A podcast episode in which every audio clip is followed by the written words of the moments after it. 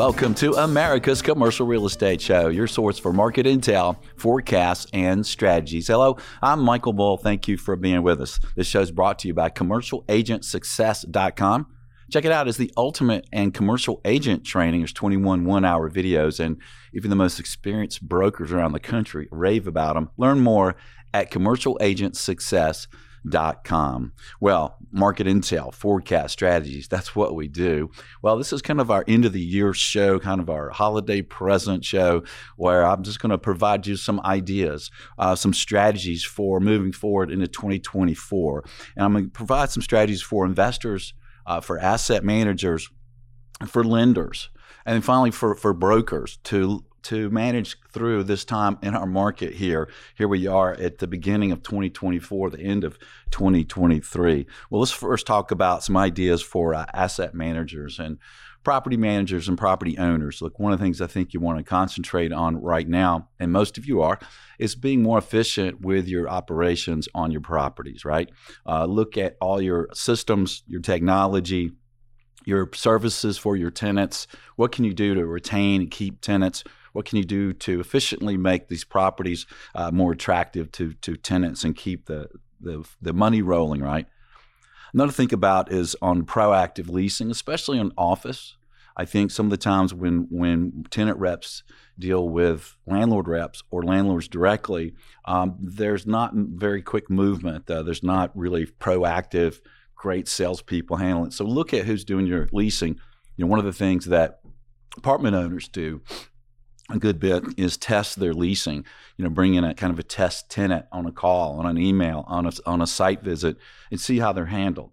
Well, office, you can you should do the same thing. See how your your pers- your reps are handling calls, emails. How fast are they moving forward? How well do they do? Um, you know, you want to be proactive. Also, look at the tenant rep fees. Do you have full tenant rep fees that are attracting and making sure your buildings and your space gets on the list of every tenant looking? Is your property being marketed well in all the systems? You know, one of the things that we do when we're taking a property for the sale market or for lease market is put if it's a property that we can retail market. Some of the larger properties we can't. We have to go private uh, as to our direct databases. But some of the medium and smaller properties where we're fully marketing, especially properties for lease, you know, we'll put them on almost every system that's out there. Make sure that anyone looking for space, your space, is going to find it and make sure it looks well. It's priced right. Um, the deliverables are, are nice, um, and that can be very helpful. Another idea in office is spec suites. We're seeing that work, doing some smaller spec suites that tenants can move in more quickly, maybe get a shorter term um, uh, leases. Another thing to think about if you have a property where you're just having struggle getting tenants in and you're and it's marketed well, the the deliverables are good, um, and it's just not leasing, well, maybe it's a pricing problem, and maybe your pro forma numbers are just not going to work right now. So think about putting some dirt in the hole, as, as I've heard uh, some of our brokers say. Hey, until this economy moves forward and turns around, if your property's having some uh, leasing difficulties. Another thing with property owners today and asset managers is uh, some folks are dealing with uh, rate risk, maturity risk on their loans. Uh, maybe you have a distressed property, or maybe it's just a, a maturity risk, a rate risk, where you've now got double interest rates, property's not going to support it, and you're trying to move forward there. And now maybe you have to come in with a lot more equity, go back to your equity f- for uh, a, another commitment. Just look at those situations carefully. You know, uh, this these things will pass. The market will get better.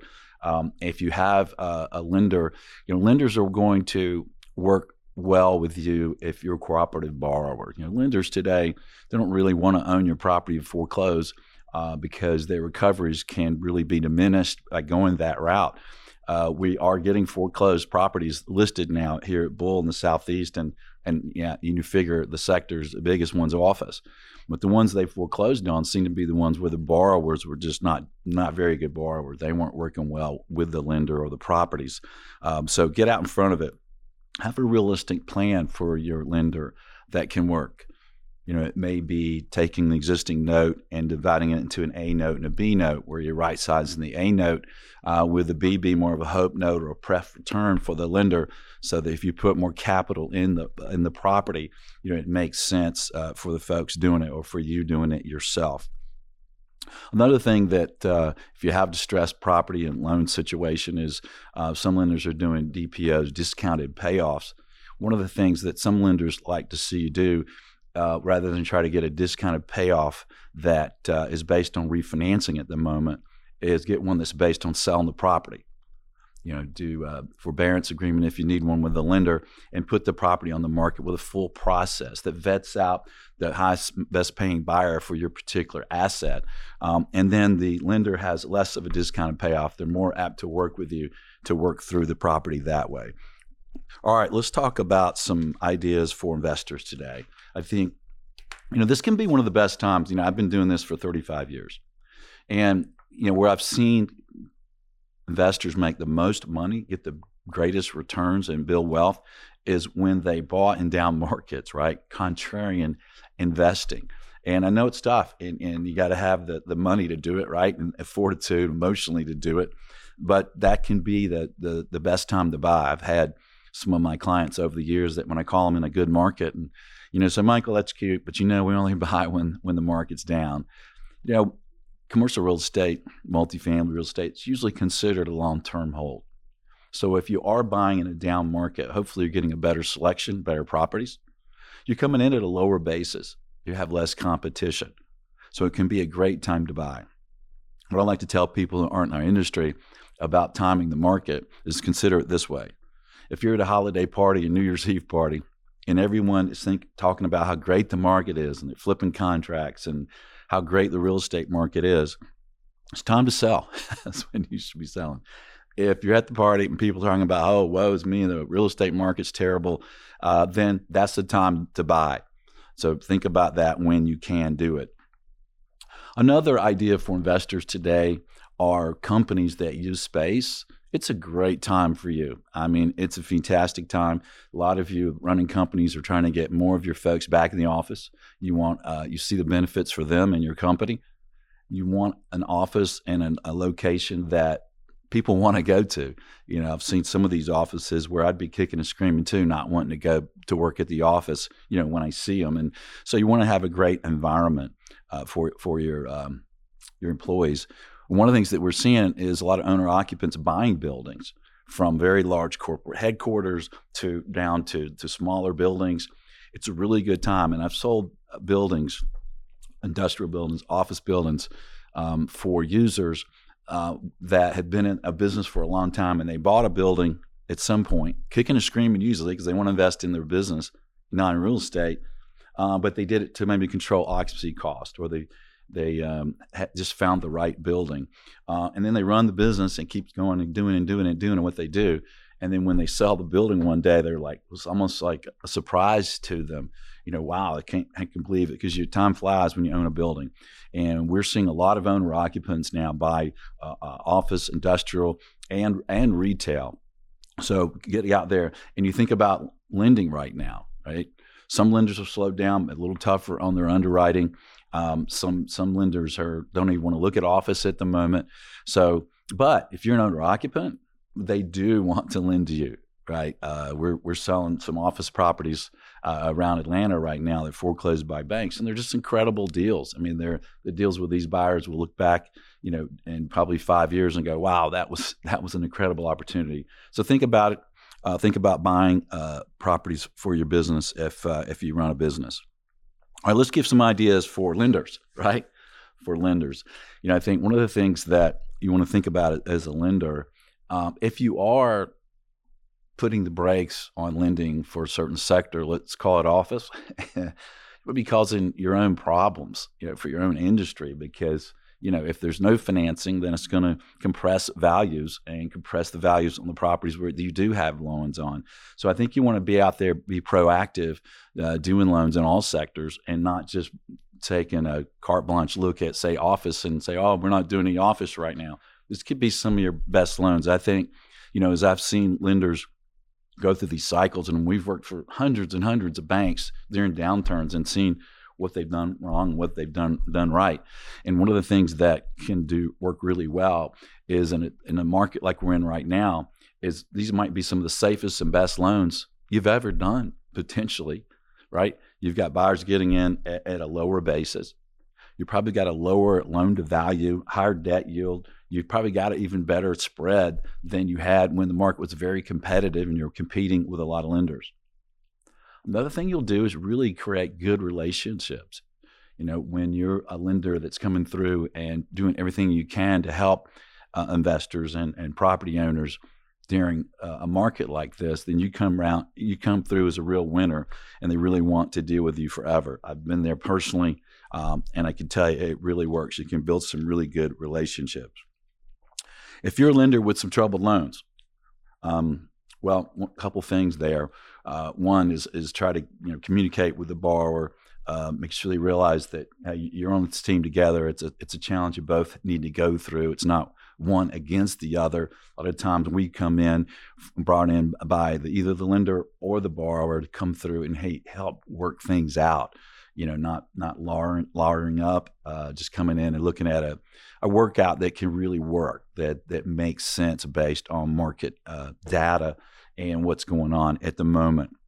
Sometimes, um, as a lender, you might just say, "Hey, what? Maybe I'll just sell this note," and and if you can get a good price for it, fantastic. But a lot of times that you're going to get some pretty big discounts. One of the ways some lenders are getting through this is through discounted payoff with the borrower.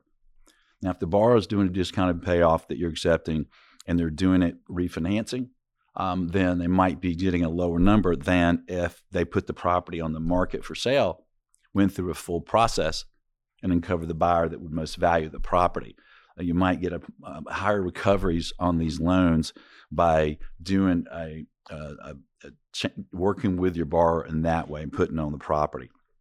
A lot of times we see lenders that will require it in a forbearance agreement that hey market it with bull realty for example and copy me on marketing updates on offers on counter offers so you know it's being properly marketed all right then i'll, I'll end up this show with um, some ideas for brokers right some brokers you know it, it a down market like this, a cycle, it, it's happened. I've been through them. And one of the things you want to think about is as an agent or a broker is this can be a time for really improving your processes, your efficiency, uh, your training. You also just want to pick up the pace as far as the time you spend in your business, the calls, the amount of contacts to clients. And you want to be very valuable to your clients, right? One of the things you don't want to do as an agent is let the the space between your ears hurt your business, right? Your your thoughts. Oh, it's a down market. No one's doing anything. Uh, you know, so you start doing less and making less calls and less contacts. I've seen it over and over through these downturns. The brokers who just diligently work hard through these downturns can really pick up market share. Uh, we've we've done it. Uh, this business has been around 26 years at Bull, and and even before I had the company, uh, my business always grew. I grew market share in down markets. Well, why is that? Well, one, some brokers get out of business. One, some brokers just contact clients less. Um, and then clients, if they're selling a property, might look a lot closer at what the broker actually does. And if you've got a great process, then you're going to win more market share. And that's what we've done over the years. And so when we grew regionally, um, when in the last downturn, because you know you do a great job for a lender, um, then they want you to do work everywhere. Uh, and sellers themselves, they really want to know the process is done well. Um, another thing is to we, I mentioned it is training as an agent. It's a great time to to train more. I think one of the reasons some agents fail um, is because they're just not training well. They think, oh, I've got a license and I know I'm good with people, and you know, uh, I don't, I don't need, I don't need no stinking training. so, uh, train well. And here's here's a couple. Here's three ideas on the training. Uh, one, uh, take the four CCIM core classes. You can learn more about them at ccim.com. Watch the 21 uh, one hour videos multiple times at commercialagentsuccess.com. And also just read a lot about sales, in general, right? As if you're an agent, you're selling your services, you're, you're selling your, your uh, clients' listings for sale and for lease. Uh, you're negotiating and selling all the time. Uh, continue to train. You know, a lot of times I'll see brokers with some repetitive training that'll use what they learned that week and close another transaction. And they'll come to me and say, "Wow, Michael, I've I've seen your training for many years, and I've and I knew that, but because I watched it again, because I was in a training class again with you, it was top of mind. Uh, so it's a great time to train and just really add value to clients. Well, I'll end it with this. 2024, I think, is going to be a, a great year for a turnaround. I think we're going to see office demand come back faster than people think. I think you're already seeing it in a lot of markets with Class A properties uh, really having cr- increased demand. Uh, I think as some office buildings get torn down, some office buildings get trans, uh, adjusted to other uses. This is crazy. The, the, the amount of uses we're seeing for some of these office buildings. You see new supply start to dwindle, um, and you see more of these companies start coming back. I think the office market could turn around faster than you think, and I'm I'm really pro about the office market. So I think if you are an investor, um, then that might be the sector to to buy in in 2024. All right. Well, that's my tips. I hope you had a good holiday. I hope you have a great, happy new year. Uh, if we can help you in any way, please reach out to me directly. My email is michael at bullrealty.com. I'll leave you with a uh, short little holiday song I went into a studio and did. Thank you for joining us. Until next week, be sure that you always lead, learn, and laugh, and join us for America's Commercial Real Estate Show.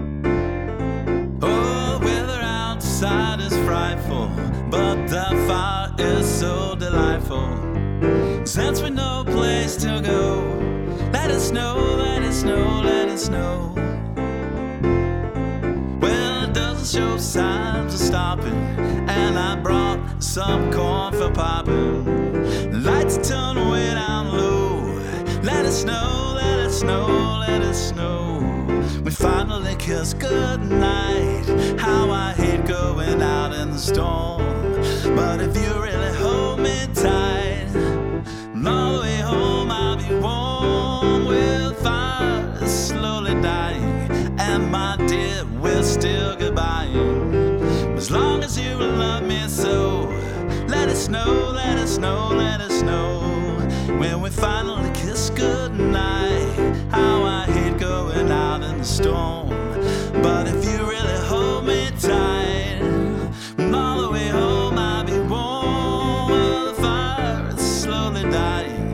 And my dear, we're still goodbying. As long as you love me so, let it snow, let it snow, let it snow.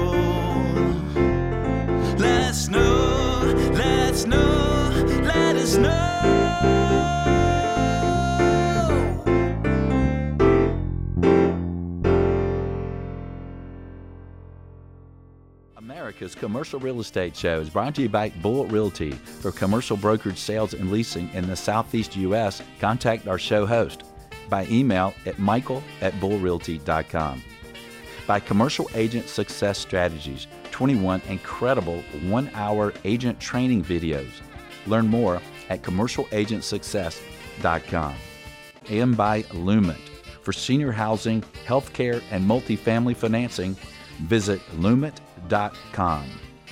For more podcasts and videos, subscribe and visit creshow.com.